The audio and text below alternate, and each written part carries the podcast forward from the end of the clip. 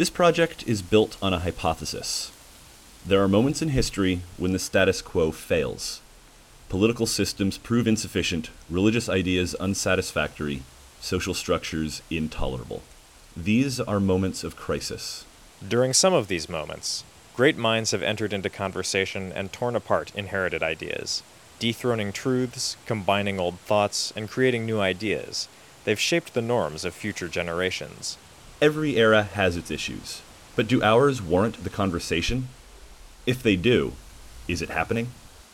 We'll be exploring these sorts of questions through conversations with a cross section of American thinkers, people who are critiquing some aspect of normality and offering an alternative vision of the future, people who might be having the conversation.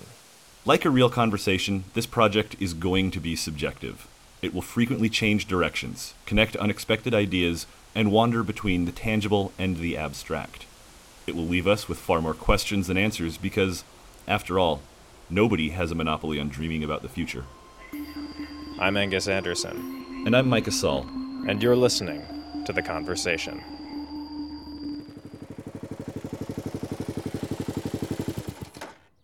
Well, I'm here in the Rain Belt in Seattle, Ah, yes. where summer apparently never comes. It does, but it lasts for, you know, just a couple weeks. Oh, oh, wait, I think I, yeah, I just went by the window outside. Oh, is it there? Yeah, well, it was, but it's gone Oh, now. all right. But I saw it. Oh, oh, well, excellent. That was a great Seattle summer. Fantastic. that leaves me so overburdened with happiness. ah, funny you should mention that because you're about to talk to Laura Musikanski at the Happiness Initiative. Yes, indeed. Laura was the executive director at Sustainable Seattle, and then she went on to found the Happiness Initiative. And basically, what she does is she's trying to to pull us away from our ideas of measuring progress as just GDP. Right. Taking that and sort of moving beyond into, well, how do we sort of quantify a good life? And in her case specifically, how do we quantify happiness? Exactly. And sort of pulling a bunch of ideas that the Kingdom of Bhutan actually originated. So it's going to be fun to see how those kind of port over to America, mm-hmm. how we actually do quantify happiness. And then once you've quantified it, where do you go from there? measurement only takes you so far. At, at some point, you need to move beyond measurement into, well, how do we improve these numbers? Yeah, and I think it'll be interesting to see does she have specific policy ideas going beyond happiness, or is she more policy agnostic and really just interested in changing the conversation to one of happiness? Of course, there's some interesting questions of the good buried underneath happiness. Mm-hmm. Is happiness actually the good? You know, is that what we should be striving for? Or is that merely a reflection of some other deeper good?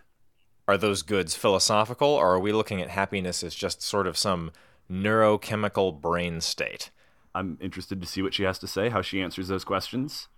Also, just kind of interested in how she arrived at the idea of happiness being a an important measure. So, without further ado, Laura Musikanski. The Happiness Initiative is a grassroots organization working on the platform of collaboration and partnership and co creation to create a new economic paradigm. So, when we're looking at our current economic paradigm, we're looking at a system that's driven by money, where both our government, the organizations that we work for, whether it's businesses or even quote unquote not for profits, are driven by money, and our individual lives, we're often valuing ourselves based on how much money we make. That's actually a pretty new way of being and thinking in terms of human existence.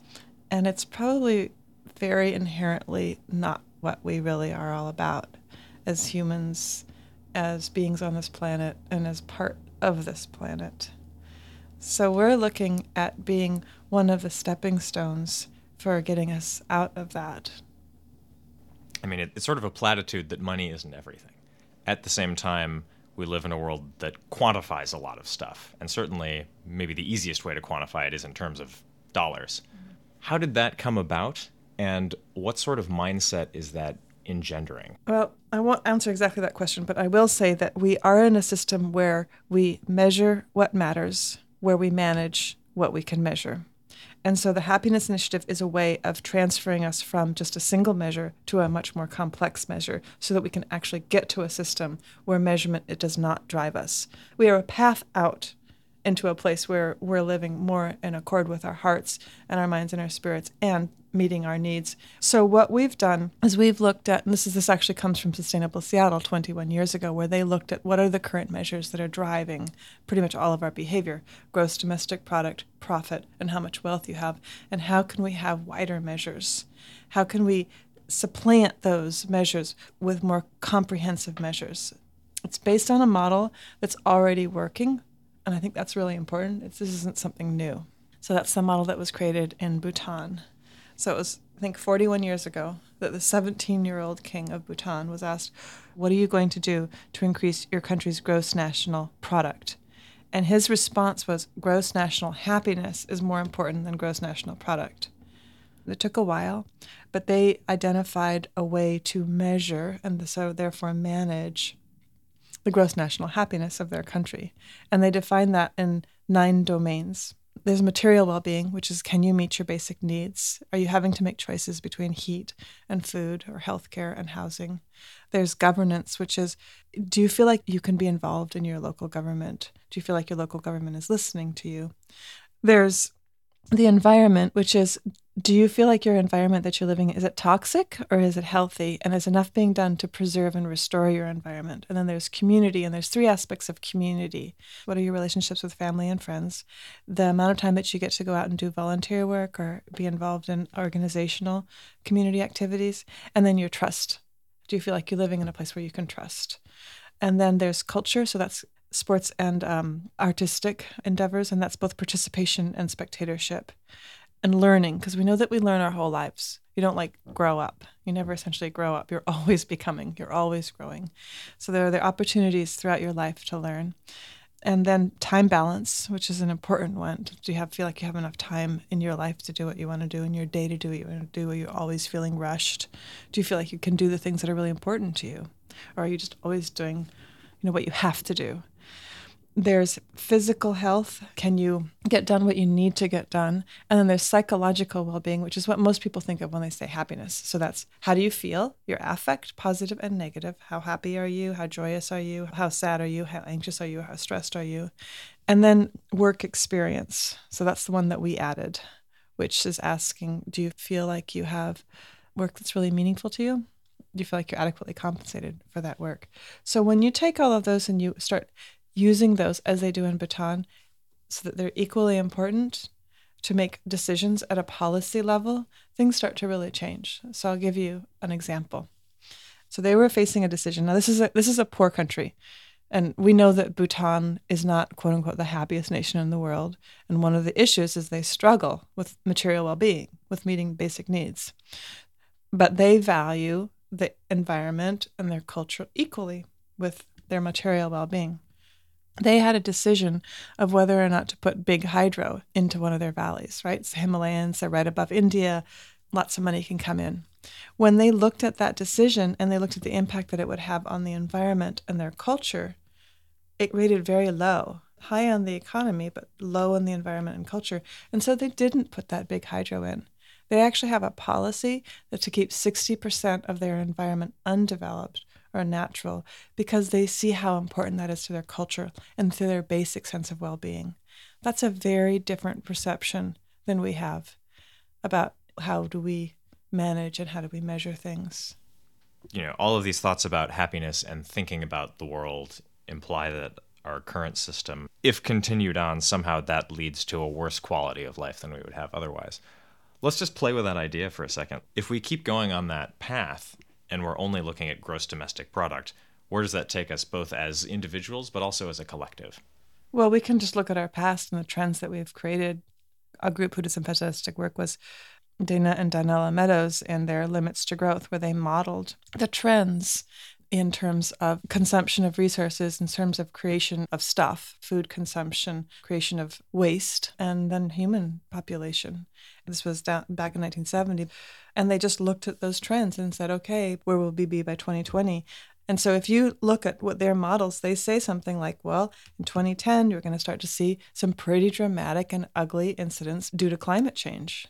We're going to see a lot greater rift between the rich and the poor, which we're seeing here in the United States. I mean, the facts are there. So today, 1% of the population in the United States earns over 20% of the GDP, whereas 20 years ago they, they earned 8%. And today, 50% of us in the United States earn 20% of the GDP.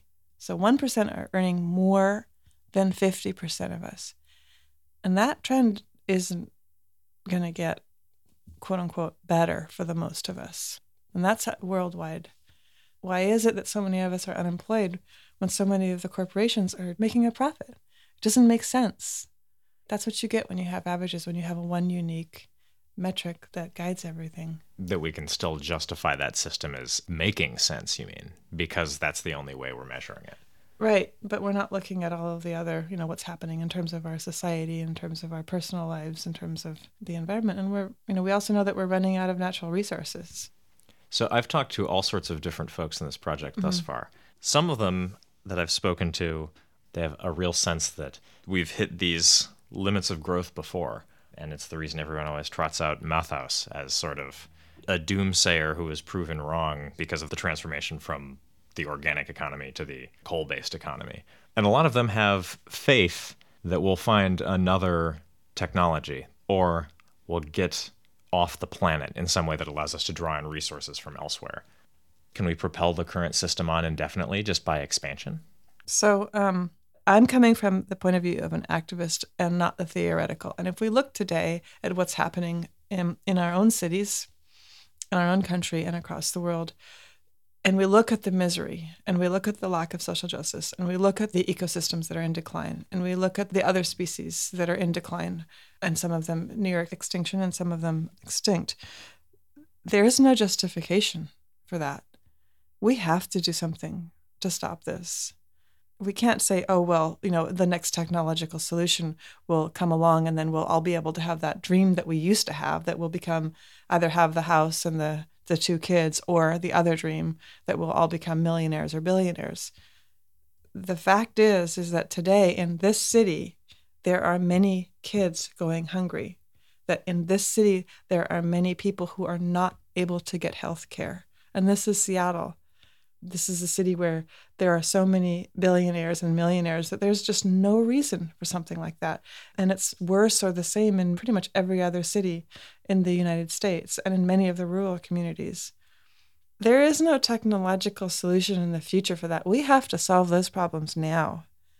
And that's all of us working together on those. And the Happiness Initiative is a little theoretical in that we're creating a new measure, that we're trying to create a complete system changer. We're not on the ground planting the plants or going out and finding ways to pull lead out of the earth or science based solutions for getting rid of the impurities in the soil and the water. But we need all of us working on this together. What's key to that also is that we all need to work together. There's no way for all of us to know about each other. We're in that part of this new way of being that there's too many players. It's too chaotic. There is no center, there is no hub. But we need to find ways to work together and to lose the idea that any one of us is the solution, because if any one of us were the solution, we wouldn't be where we are now. So, and that sounds like there's a moral imperative then to do this. There's just the immediate injustice of it. The last conversation I had was with a guy named Cameron Whitten. He's the really the only person who's talked about issues of class and when we were talking about his hopes for the future, his, you know, I kept talking about earlier interviewees who'd mentioned, well, things are getting incrementally better if you look at the broad sweep of history, or there will be a technological fix, or other ones just think, well, the system's going to run itself off a cliff and we'll take care of stuff then. So there's been a lot of different discussions, and his his point was basically like, look, these people don't come from that homeless camp this is something that needs to be fixed now. So it's interesting that kind of the two the two conversations I've had thus far that really tackled class came in a row. I'm interested in in that the fact that that's overlooked so often. So I'll tell you a little bit about my own personal story. I grew up well below poverty line after my father left when I was very young. I knew hunger as a child. I also knew what it meant to have to make the choice between heat and health care growing up here in, in Seattle, which is different climate, so it actually really did get cold in the winter. Ice would form on the inside of the windows because we couldn't afford to keep the house warm, and we didn't have enough very many blankets, so I would just put the carpet over my over my bed to stay warm. um, but I was had the good fortune to be able to go and visit my father. Um, in 1976, I went and visited him in Korea. Now I know Korea is a very different country today, and I'll never forget. We were driving down the street and I looked, kind of just glanced out the window, and I saw a very old man hunched over carrying bricks on his back, and, and a small, older person holding them up. And I looked again, and I could see that that very old, hunched over man was my father's age, and that that was a child my age. When I looked at them, I could tell that it, it was not that great of chance that they would live through that winter, because winters in Korea are very, very harsh that for me sent a message that no matter what, we can't live a life that's just about trying to have pleasure. We have to do something to try to bring about a better place for ourselves and for others. And to embody that and to live that is absolutely core to the work that we're doing and is part of us arriving at maybe what could be a solution that we could actually get to a place where all of our futures.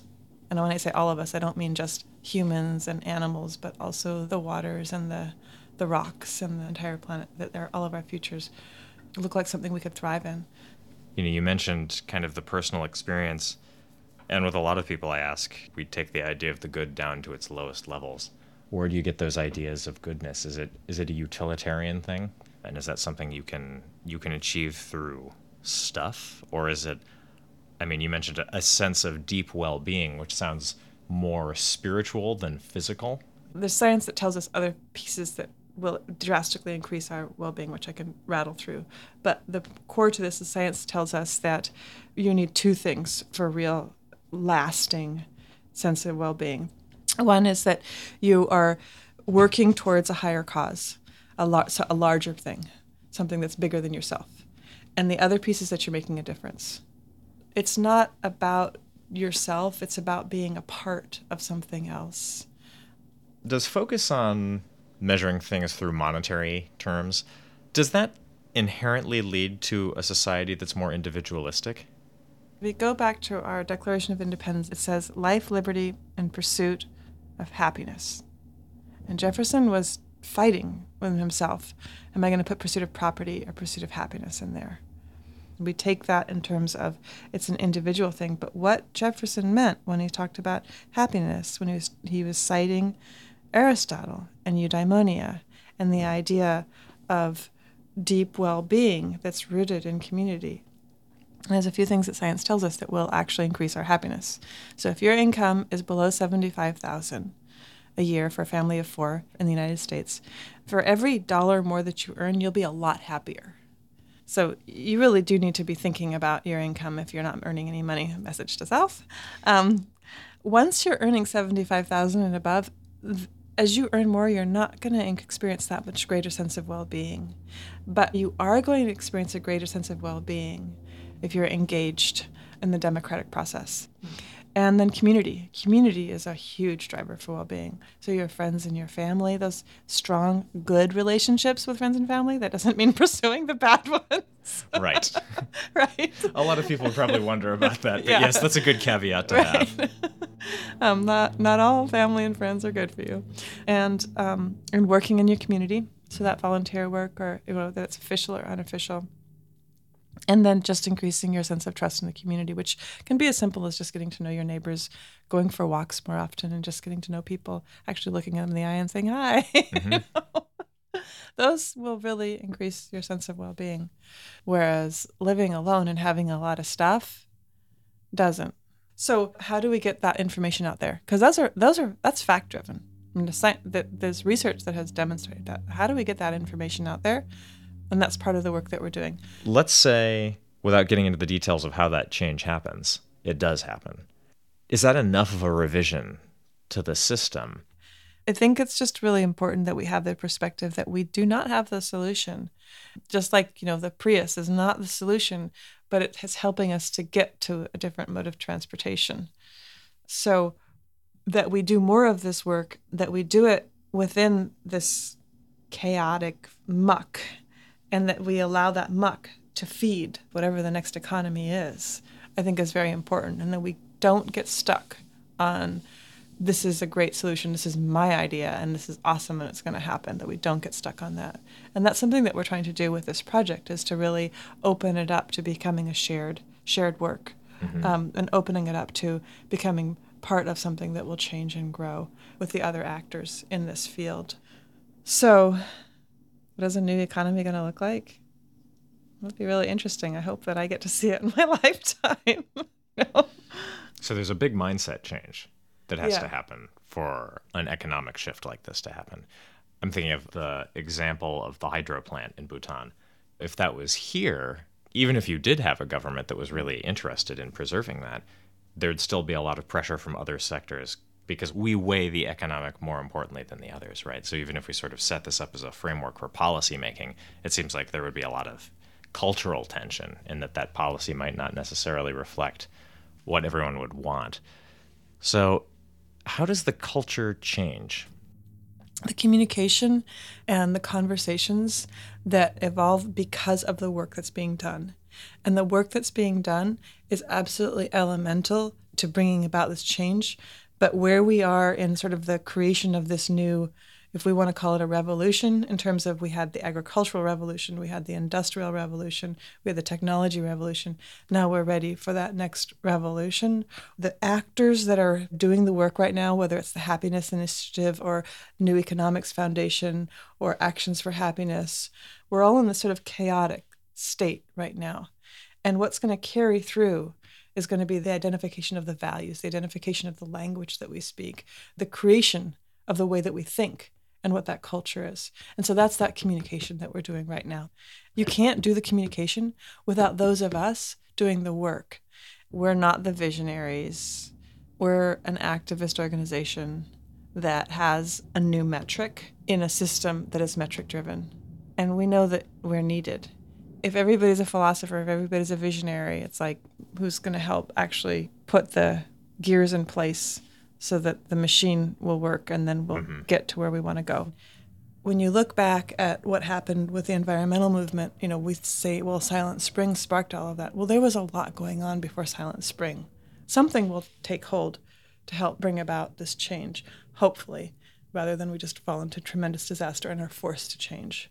I think that's one of the reasons why many of us feel so driven to have these conversations, because the alternative is just so dire are these changes things that we can actually get to through dialogue with people in power? Or are we sort of in a situation like some of my other interviewees have discussed, you know, whether it's the anarchist or the peak oil guy I was talking to, who both sort of feel like you can't really talk to people over there. You're not going to convince them to go against a system that's so in favor of them. Can we sort of avoid that through conversation? Or is that something where a change like this actually has to have some kind of big crisis moment? Well, I'm afraid it has to have a big crisis moment because that's how we are as biological beings. But we are also heart spiritual beings, and that's why we're trying to do this work so we don't get to the crisis moment. I talked to a foundation manager a while back, and what they wanted to know is how are you going to take the cornerstones out of the current system? How is your project going to pull those apart so that the current system collapses? Very subversive the powers that be, they're not going to listen to us. But what we can do is try to find ways to get the message through them that they're not totally aware of the message that they're telling. right? That's sneaky. it's totally sneaky. And we need to be learning from the systems that are in place. So, marketing initially started out as a way of getting people informed. That was what it was for. But now it's a way of completely manipulating people's minds. This is a system that we live in. Sometimes I'm asked, you know, what are your project's biggest weaknesses and threats? And of course, funding is one. But the other is branding. Like if I had a ton of money for this project, I would put it into branding because that's a way to subvert people. And that is a great way to work within the system. Are the stakes higher now than they have been before? You know, I always ask people, is this a unique historical moment? Knowing full well the absurdity of asking that question. Like, ever, of course, every historical moment is unique. Of course, there's no bad time to be talking about what the future is holding. But Of course, there are certain points where like a lot is actually in the balance. There's like a point where decisions are made and Rome starts to really deteriorate and collapse. We know that some moments really do matter more than others. Maybe. Is this one of those moments? You know, I don't feel like I'm I have all of the facts and qualified to be able to answer that, but when we look at what the scientists are telling us and what the sociologists are telling us, the the disasters that are going to hit are hitting a lot sooner than we thought they were going to hit. We don't really have that many more years left until it's not in another country, it's in our own backyard. Like I'm 48. When I was a kid, you didn't see homeless people on the street. You didn't go down, I mean, occasionally you'd see native people, which was terribly shameful, but you just didn't see homeless people like they are on the street. I mean, in my lifetime, that radically changed. I've seen a change in the way that the climate is. I know that this isn't a science based answer, but we can, you know, we can look at NOAA and we can look at how, you know, the occurrence of huge multi-million dollar disasters that are hitting this country has it drastically increased and we look at what happened in Japan at 311 they call it 311 because it's the day that there was both a man-made and the natural disaster right and the impact of that. I mean, that's something that feels huge and monumental, but it's something that we know, I think inherently we know we can expect more of that to happen. So the question really, I think, is is it too late? And if it is too late, then what do we need to do? So if it is too late, if it's not about creating a thriving, sustainable world, it's about creating resilience so that we can get through this in a way that doesn't hurt too badly. And there there, it's two sides of the same coin. How about Laura Musikanski? Let's talk. The critique of GDP as our only metric oh. of success or progress. I buy that. I buy that 100%. That's pretty stinging. And I, I like the way that she positions herself as someone working against GDP from the inside of the system. That metric, well, has gotten us to where we are now the sooner we can move away from that, the sooner we can start fixing things.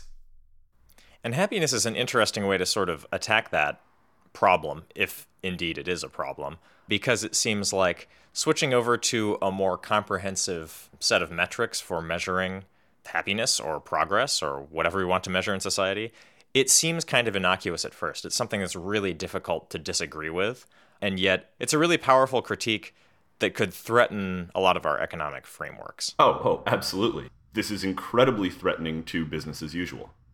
And this represents a fundamental change in the way you evaluate the well being of a country, or a city, or an economy. So here's something that I, that I was wondering during and after the conversation. Mm-hmm. How do we get from is to ought? How do we take the jump that David Hume doesn't want us to take, but we kind of have to take? So, say we get a good metric for looking at happiness.